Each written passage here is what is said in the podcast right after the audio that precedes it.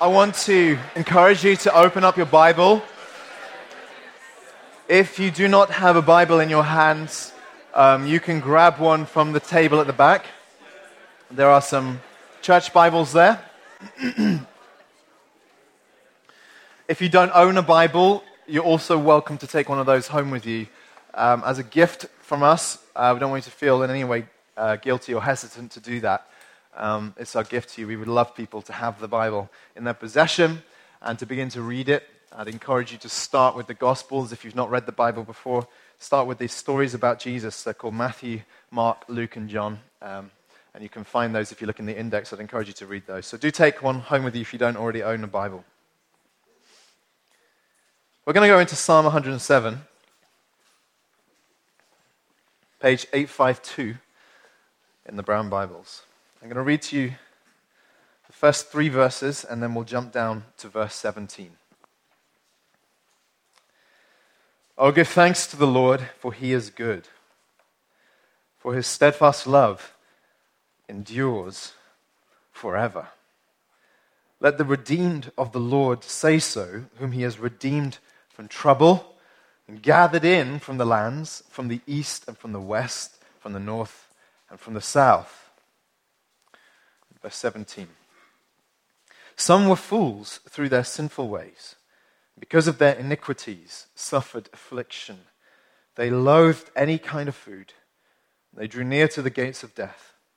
Then they cried to the Lord in their trouble, and he delivered them from their distress. He sent out his word and healed them, and delivered them from their destruction.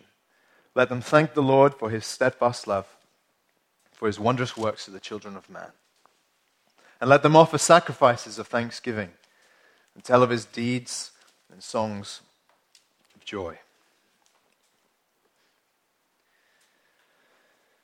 As you know, if you've been tracking with us in this series through the psalm, the psalm paints uh, various pictures of what your life can become like when you are straying from God or never have not known God or have been a Christian but have walked away from God for whatever reason, as many of us have done at some point in our lives, or even repeatedly for some.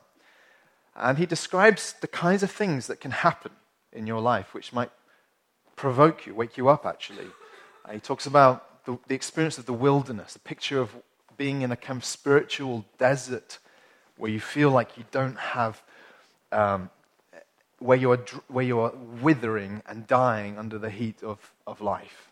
He talks about the experience of being in prison and the idea, particularly, that um, your sins, the, the things which you know displease God, um, that when you give yourself over to them, they imprison you. They become, um, they become uh, bondages, as it were, chains and irons around your hands and your legs, and you feel that you are now trapped in a lifestyle that you want to break free from. And uh, I think there's very few people who have, don't understand what that means in life. We all have uh, experienced things in our lives which we wish we could be free from, but we don't know how to. And we turn to answers all over the place, and he describes that. Then he describes this third thing. They were fools through their sinful ways, he says.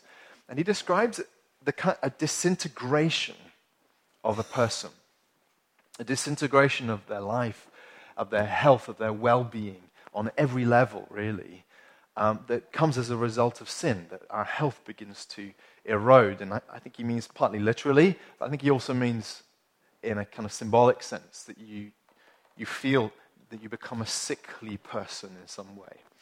Now, obviously, I'm conscious that whenever we gather, there's just a diversity in the room, and some of you will not immediately identify with any of this that, are, that I'm describing to you. And it may be for a couple of reasons. For some of you, it's, it's just the fact that you don't feel that you're running from God. I'm talking particularly those of you who are not Christians.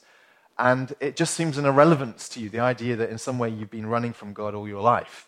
It doesn't describe your experience. And it'd be a bit like me saying, um, you know, I, or saying that in a sense, I don't feel that I'm actively disobeying the government of Luxembourg.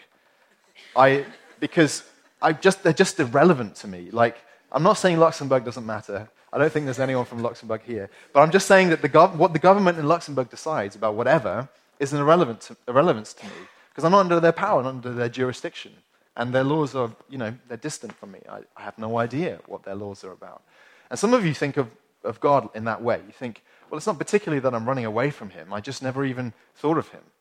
But of course, that way of thinking doesn't particularly hold water when you start to think it through, because you really only have two options. Either God isn't there, and in which case, you know, all of this is just a waste of time, and, uh, or He is, and in which case there is no part of your life in existence that isn't of interest to Him, because He's absolutely sovereign, because He's the Lord of everything, not just, you know, like Prince Charles is sort of the, the figurehead of the Commonwealth and the 50 or so nations that belong to that and, and then there are people inside and outside. No, no, no. It's much bigger than that. It's absolutely everything. Every part of your existence and life is of interest to God.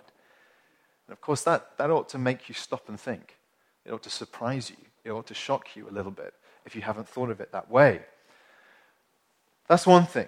Another, others of you may just feel that life is going well. So the image of the wilderness, or of the prison, or of the kind of sickly pallor which has affected this, this person described in the verses we read, you just don't identify with it because you think, well, my life is going pretty well. And of course, I think when you're in that situation, spiritual searching is not the top of your mind. But you're here, which is interesting in itself. Nevertheless, I would just say this to you that there are, there are things you need to know and be prepared for in life. And that even if things go well now, of course, inevitably at some point, all of us are touched by situations that we cannot control and that can send you into a tailspin. And in fact, it seems to me that when you take the Bible as a whole, God deliberately will put you into situations like this, experiences like this at some point, in order to mercifully wake you up.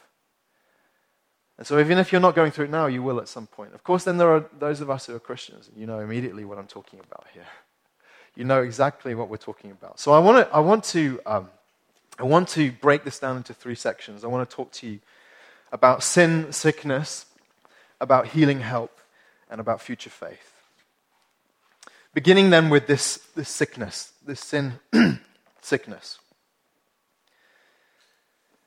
Some were fools, he says, through their sinful ways, and because of their iniquity suffered affliction. They loathed any kind of food, and they drew near to the gates of death. Jeremy, I hope you're at the ready just in case this voice gives way. um, the Bible is bluntly honest in the way it talks about us in our humanity. It doesn't flatter us. Of course, we live in a slightly peculiar age in which, if you are interested in spirituality that causes you no offense, you can find it. There's plenty of versions out there now on the market, as it were, of kinds of spirituality which do, that never contradict you and never offend you. But then I, it kind of makes you beg the question well, why would you bother if they don't, if they don't challenge you in any way? If you want to change, then you need, you need a religion that speaks the truth to you. And the Bible does that. And here it does it by calling you stupid, by calling us stupid. Some are fools, he says. Um, and this is, a, this, is, this is common language in the Bible, the idea of being, becoming a fool. And, uh, but you've got to understand that the, the tone of the psalm, all the way through actually, is, is not one of, of judgment or of, of accusation or of harshness. It's one of compassion. Um, that there there is stupidity that we can be involved in in our lives, which really is very sad. It's, very, it's tragic, even because of the consequences, because of the self destructive elements to things that we engage in and do.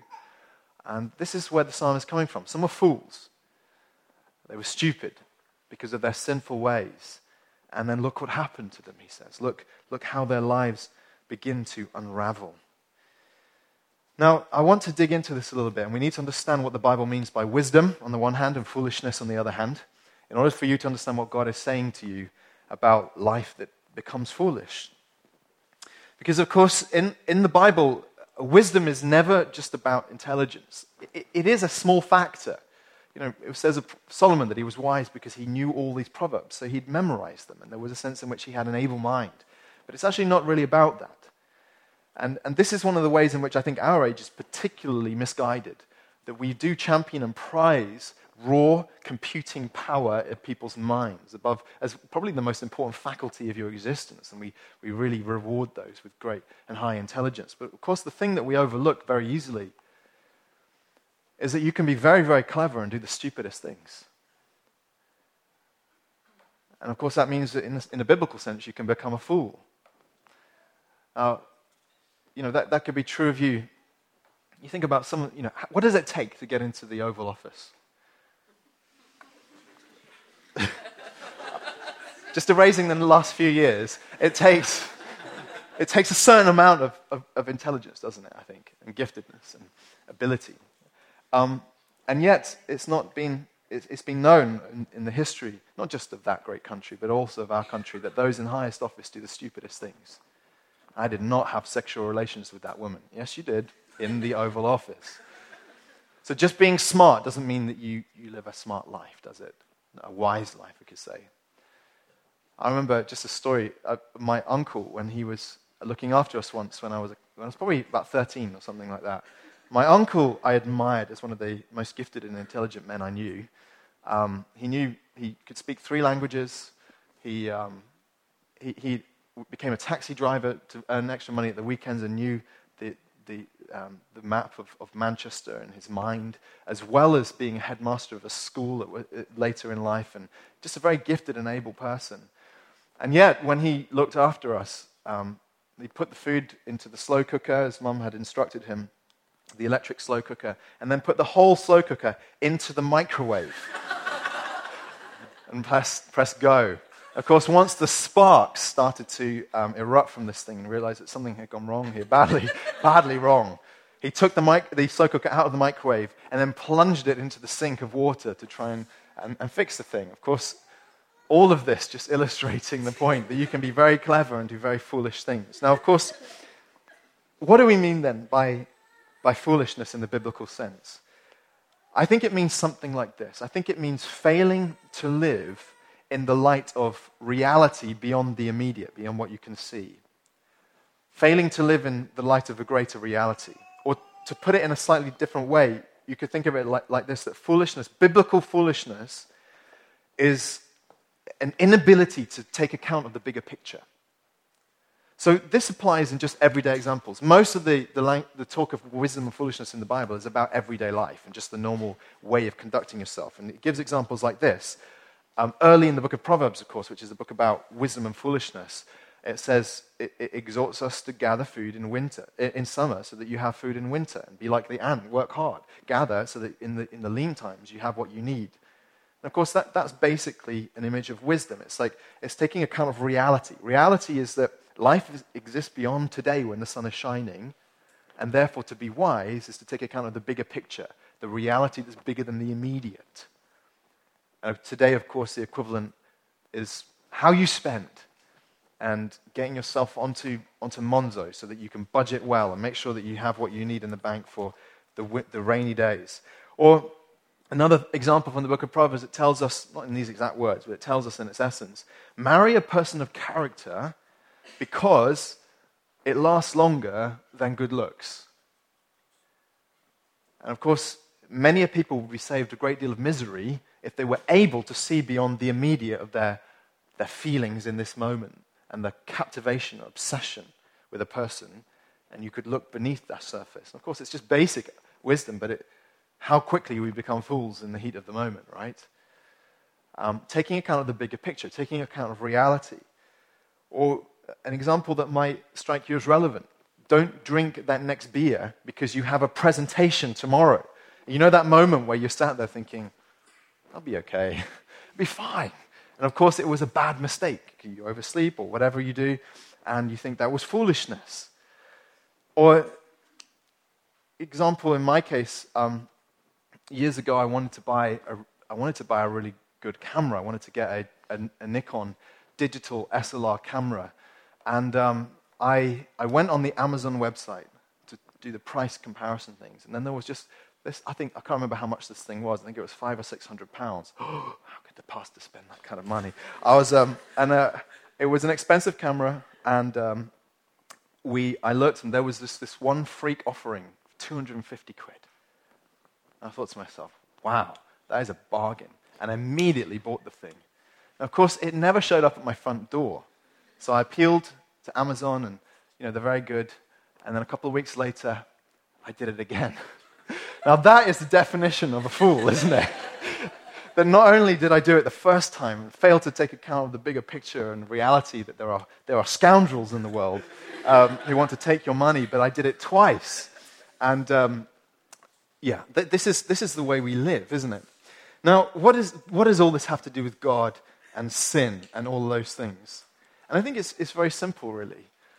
When you think about it, there is no greater reality or no bigger picture than God Himself. So to live a wise life is to take into account the will of God, the reality of God. It's to understand that reality which is beyond just what you can see, feel, and touch. He is the biggest picture, you can put it like that. A wise life, then, is one by definition that's lived before the reality of the God who is there. And foolishness, its opposite, is to fail to take into account the reality of God. It means you know, the way, think about the normal ways that we, we measure the quality, of the rightness of a decision. We think in terms of time and we think in terms of gains and losses. Time is, well, will, will this decision bear out to be a right one over time? And gains and losses is, will, will it end in greater gain over loss? Of course, when you think about the reality of God through those lenses, you realize, of course, that with God, the bigger picture in time is that He's eternal and that we're going to live and, and our, our, our, decisions are going to be accountable to him for eternity. And of course, gains and losses is that he's the ultimate arbiter of reward and loss. If we could think this way, we'd make the right decisions every single moment of the day, wouldn't we? If we could take account of that, that would be pure wisdom. That would be Christ himself, who is, who is to us wisdom and righteousness. The ability to live in the light of the reality that God is there. That is a wise life. And what it means is that if, even if on the surface of it, every part of your life clicks into place because you are successful in day to day life and you, you seem to make the right decisions and you, you have the right relationships and all those things, but you still fail to take account of God, the Bible says you're still a fool. I think this comes out, and there's one occasion when Jesus uses the word fool to describe someone. It's in one of his own stories. The story of the rich man who, who is, he's a wealthy man, and his harvests have come in. And he, he looks at his, his incredible crop. And Jesus says he thought to himself, What shall I do? For I have nowhere to store my crops. I've got more than I can handle. This is amazing, he says. And he says, I'll do this. I'll tear down my barns and build larger ones. He thinks to himself, I'm going to build, and this, you know, in biblical, in, sorry, in a worldly sense, this is a very smart guy. Not only is he successful in agriculture, but he also knows how to, to how to uh, manage his success, unlike so many of us. So, through the world's eyes, the definition of a wise man, but through Christ's eyes, he says, as he, as he rests, he says, Soul, you have ample goods laid up for, for many years. Relax, eat, drink, be merry. This says, God said to him, Fool, this night your soul is required of you. And the things you have prepared, whose will they be? So is the one who lays up treasure for himself and is not rich towards God. Which means that just a very earthly assessment of his life, he's a wise man. But he failed in this one area, the all important area. He did not live before God before the reality of God. And so he became a fool. And, friend, I think this is the message of the psalm. It's saying that sin is always foolish. To go against the will of God in your life is always a foolish decision. In the book of Proverbs, wisdom and folly are depicted as two women the wise woman, the foolish woman, or women who are kind of who pull you in different directions. And it says about folly, it says the woman folly is loud, she's seductive, and knows nothing. She sits at the door of her house, she takes a seat on the highest places of the town, calling to those who pass by, who are going straight on their way. Whoever is simple, let him turn in here.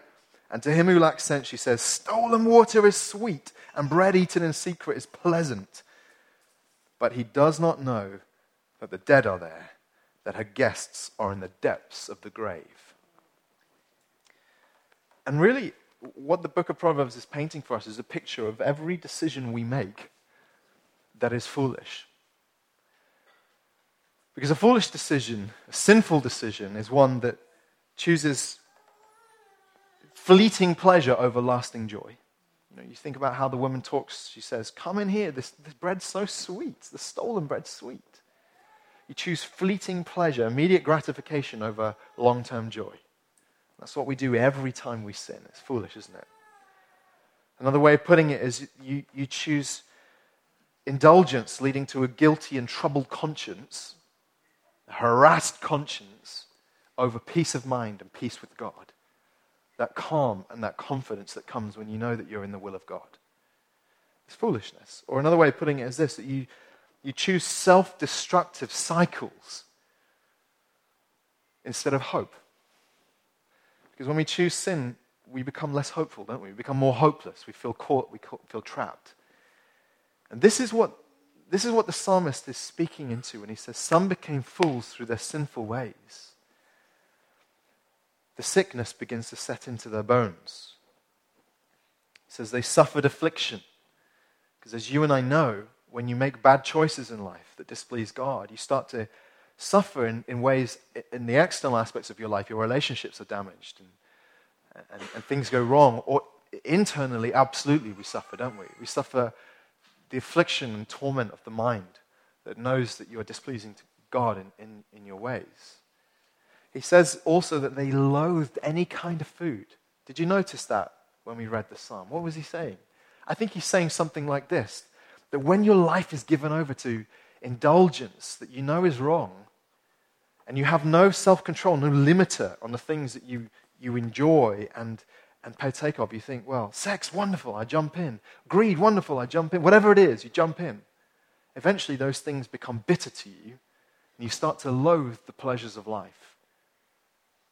Because the very thing that brought you pleasure also brought you sickness. You become jaded and cynical, and you, can, you lose your innocence. You know how children can enjoy the most simple pleasures in life?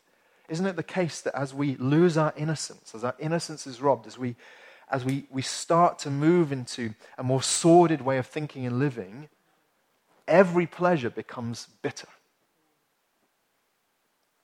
They loathed any kind of food, he says. They couldn't enjoy the basic delights from God. And he says, and they drew near to the gates of death. Ultimately, of course, sin destroys us completely. This is sin sickness, rooted in stupidity or foolishness that we all experience and, and show from time to time. But then he goes on to talk about this healing help. Because he says, And they cried to the Lord in their trouble, and he delivered them from their distress. He sent out his word and healed them and delivered them from their destruction. Now, I want to underline something for you here. As Christians, we believe in the message that we call the gospel, which is the message of Jesus dying on the cross for our sins that we can know forgiveness. And we emphasize the forgiveness element, and rightly so. Forgiveness is a wonderful thing. To know that God does not hold your sins against you is the best feeling in the world. But you know, the gospel doesn't stop there. It's not just that God wants to forgive you of the things that you've done wrong, there is much more to it than that. And the Bible also talks about God's desire to begin a work of healing in you.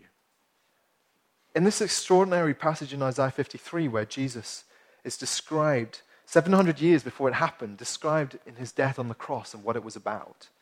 One of the things it says about him is that he carried our sorrows, and, and then he says he was pierced for our transgressions, he was crushed for our iniquities. Upon him was the chastisement that brought us peace. With his wounds, we are healed. And it's this picture that's being painted of the kind of paradoxical relationship that is the more that Jesus experienced suffering on account of your sin, the more healing flowed towards us. The blood of Christ, in particular, is a kind of healing agent in our lives. Well, I remember years ago I saw the film um, The Green Mile with Tom Hanks. And it's a really bizarre film. I, never quite knew what to make of the thing. Um, but it depicts Tom Hanks as a, a police officer on death row in America. And in this prison, on this death row unit, there's a man, this massive uh, black man called John Coffey, who has been convicted of a double murder. And of course, you begin, as you watch the film, you think, well, surely it was a wrong conviction. And I think he never did the crime. But he has this supernatural ability that he is able to, to take sickness out of another person. Uh, Tom Hanks' character actually has a, has a, a, a problem in his, his urinary tract and, or a swollen prostate or something delightful. And um, the character, this John Coffey, he, he's able to heal and extract the sickness from him. But as he extracts sickness from, from people, and this dead mouse he brings back to life, and this kind of thing, it's as though the sickness afflicts him. It doesn't kill him, but it kind of, he suffers for a moment with what he is taking upon himself. And I've often thought that there was a picture there of, of what the work of Jesus was like on the cross. It's even vividly depicted in the film that it's almost like these flies come out of people's mouths as sickness travels from the sick person to the, this man, John Coffey. And there, there was, I, I can't help but think that the author was even unconsciously thinking of the death of Christ and how the sicknesses of the world were pulled out of us and put onto him on the cross so that we could be whole, so that we could be healed. What does it mean? It means that you could have made the worst mess up of your life, smashed things all around you and inside of you. And Jesus wants to not only set you to right, but he wants to set your circumstances to right. It's not enough just to be forgiven, he wants to set you to right. It means that if sin has broken you, robbed you, changed you in ways that you never knew it would on the inside. Stolen your sense of dignity, covered you with guilt and shame, made you feel unworthy, exposed you to the rejection of others. All these ways that we become damaged as a result of our foolish decisions. We could list many more. When Jesus comes to you, not only to forgive you, but to to cover you with his healing balm, he starts to mend you and to transform you from the inside out. He doesn't only heal you, he also starts to heal your circumstances. You think about the things that you wreck in life through your, through your foolish decisions. We can all look back on our past and think, what would have happened if I hadn't done this? What could have become of my life and of this relationship or of these, if, if I'd made the right decisions? And we look back with regrets and we look at our broken situation, we think, is there any way out from this? But what he's saying to us here in the psalm is that they cried and God delivered them and he started to heal them. He started to heal not only them, but he started to heal their circumstances. Which means, I think, something like this. Let me just use a few examples just to illustrate the kind of things I'm talking about. If the area of your life where you've been most full, excuse me, is in your sexual conduct, Think about what it does to you over time. You experience the power of diminishing returns. So you need to go for a bigger, better thrill next time. That as you cross boundaries, you find it so hard not to cross them again and again. That relationships begin to be damaged by your conduct. Or never started. Because it's so hard, isn't it, to, to form healthy relationships when we become sexually permissive whether just in our imaginations or in reality. In other words, we experience something of the shattering of our lives when sexual sin takes a hold of us and we become fools. When Jesus comes to you with his healing power, to heal you in that situation is, is that for the first time you can feel loved, and also you can give love in a way that is pure, that's unsullied. And he'll even bring you to the point where, either in his goodwill, you can have the right outlet for sexual desire, but even failing that, maybe that becomes impossible for you in your circumstances or in God's will, you can nevertheless be satisfied for the first time because you're satisfied in Christ. That's what healing is. It's not just patching you up and forgiving you, it's actually remending and rebuilding the life that was broken.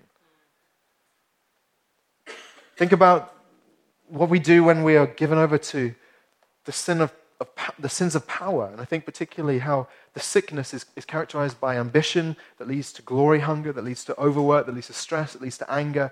How those sinful desires warp you as a person inside and also warp all your relationships. What does God's healing power do when He starts to mend you of your foolish ways?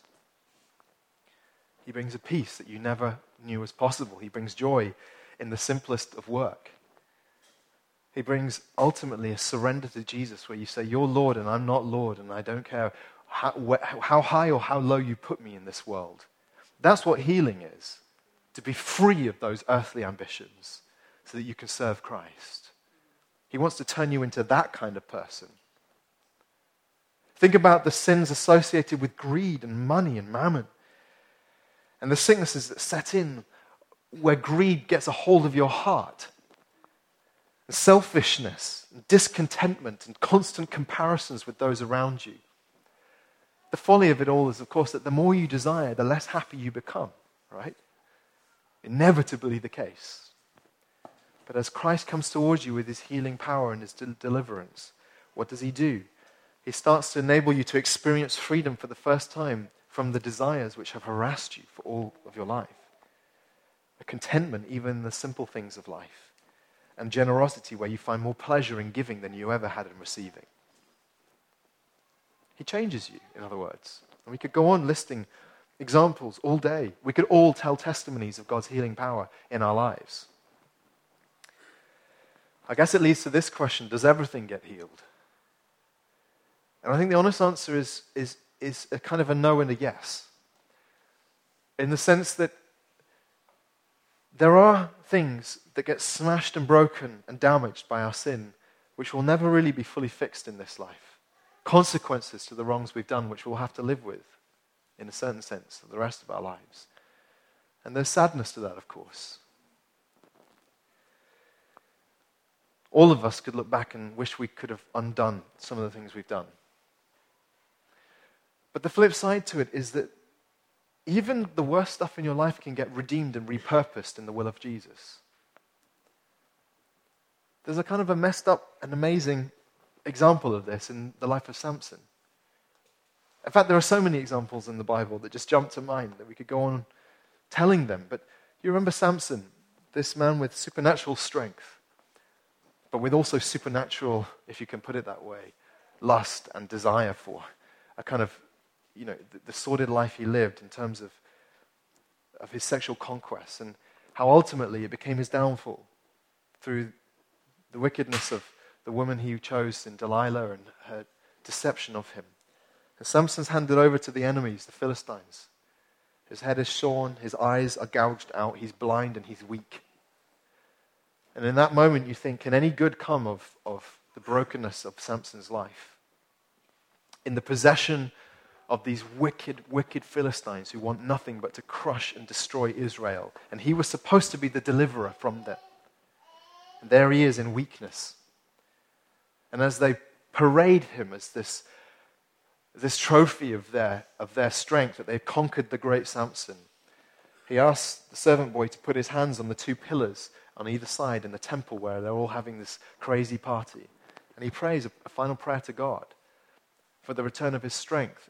And it's as though all the wickedness of the life he'd lived up to that moment, all the false and failed decisions that he'd lead, led, that he'd, that he'd made up to that point, somehow God brought all of it to a, a conclusion that was designed as he pulls the pillars down with his strength and he is able to defeat the Philistines there and then.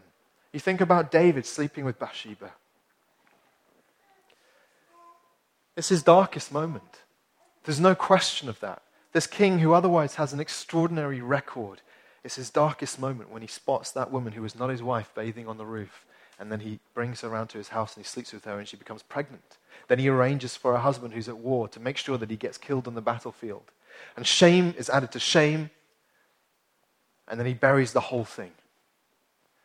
And he lives with it for a year until a prophet comes and challenges him, a man of God who prophetically knows from God the wrong he's done. Because God always knows, doesn't he? He always knows the wrong we've done.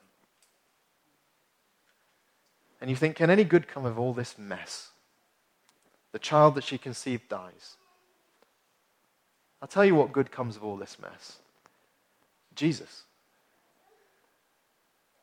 Jesus is descended from that woman, Bathsheba. She's named, he, she's named in his genealogy in Matthew 1. You think, isn't this just the crazy kindness of God? That in our worst mistakes, he turns them for good. There's a verse in Joel 2 that describes how God will restore the years that the locusts have eaten. The years of famine in your life where you experienced brokenness and also the stripping of all fruitfulness in life because locusts came in.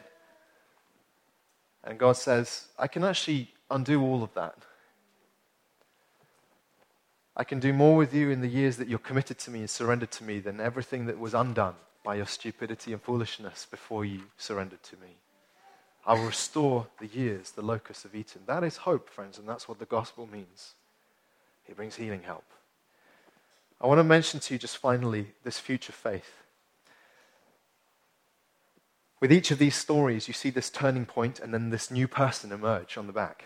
They come out of the wilderness and they become a worshiper of God. They come out of prison, they become a worshiper of God. They come out of sickness, and look what happens. It says, Let them thank the Lord for his steadfast love, for his wondrous works to the children of man. Let them offer sacrifices of thanksgiving and tell of his deeds and songs of joy. He's describing the happiness of the saved person who's experienced the power of God to lift them out of their, their, their, all the things they wish they could undo and then bring them into a new life. What does God want to do with you from here on? That's the question I want you to think about. He does not want you to get forgiven, healed, and then just go straight back to the things that you did before. It's just pure futility, isn't it, when we do this? I was thinking about the experience of what it's like to clean my car, particularly on the inside.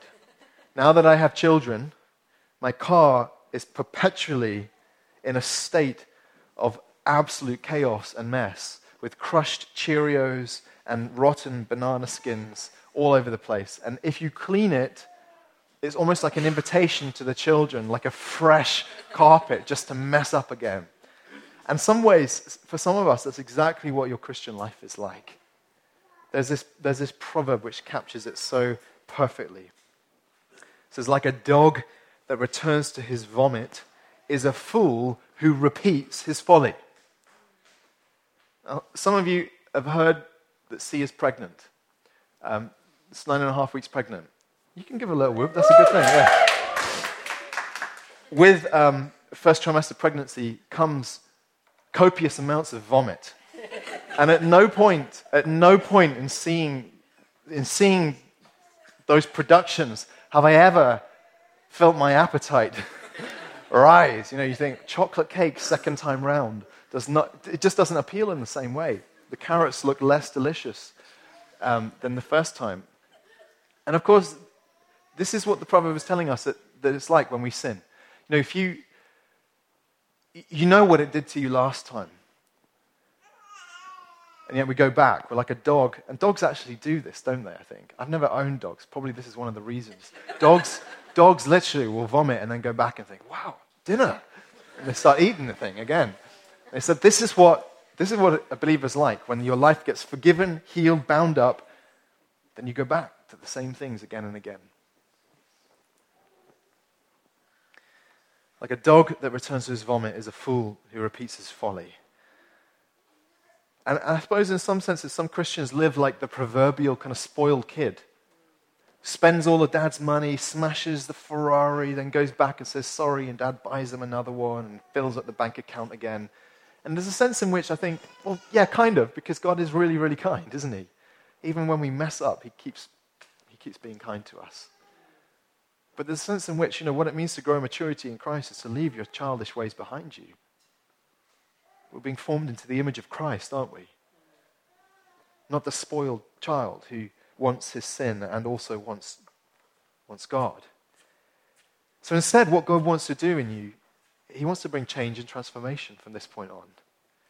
C.S. Lewis wrote this. He says, You can't go back and change the beginning, but you can start where you are and change the ending. For me, in a sense, that's exactly what the gospel means every morning. I can't go back and change yesterday, but I can start where I am and receive fresh grace to change the ending, to live life in the light of the fact that Christ has redeemed me and has now empowered me to live a new life. How? Well, by cooperating with the power of God at work in you. It's not enough, friend, to just pray and then do nothing. God, deliver me from this sin, and then run straight back to it. Rather, we passionately pursue with every ounce of energy we have the life of wisdom as God has described it. In the book of Proverbs again, he describes the person who yearns after and searches after wisdom with every fiber of their being. He says, My son, if you receive my words, treasure up my commandments with you, making your ear attentive. Listen to wisdom, inclining your heart, bending it towards understanding. Yes, if you call out for insight, raise your voice for understanding. If you seek it like silver and search for it as for hidden treasures, then you will understand the fear of the Lord and find the knowledge of God. You are never doomed to stay where you are. If your desire is to grow in Christlikeness, He will change you. But you must bend every fiber of your being towards this. Desire it above everything else. Pursue it with all the strength that He gives you. Let me ask a final question Where do you begin?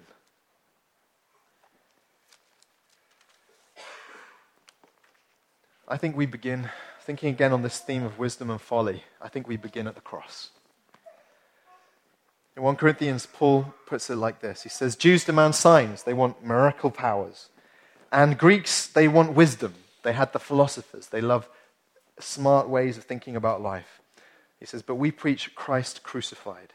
A stumbling block to Jews. Why? Because this greatest moment of power was being killed.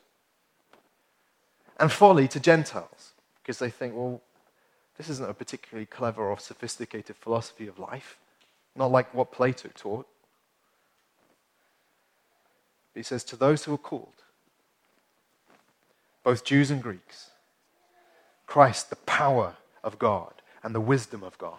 For the foolishness of God is wiser than men, and the weakness of God is stronger than men. Paul's telling us that you can get all the wisdom you need to live a new life when you go to the cross. There you receive grace for yesterday, the wrongs that you can't undo. You receive healing for today, in terms of that inner transformation of what God wants to make you. And you receive power for tomorrow so that you can live a new life.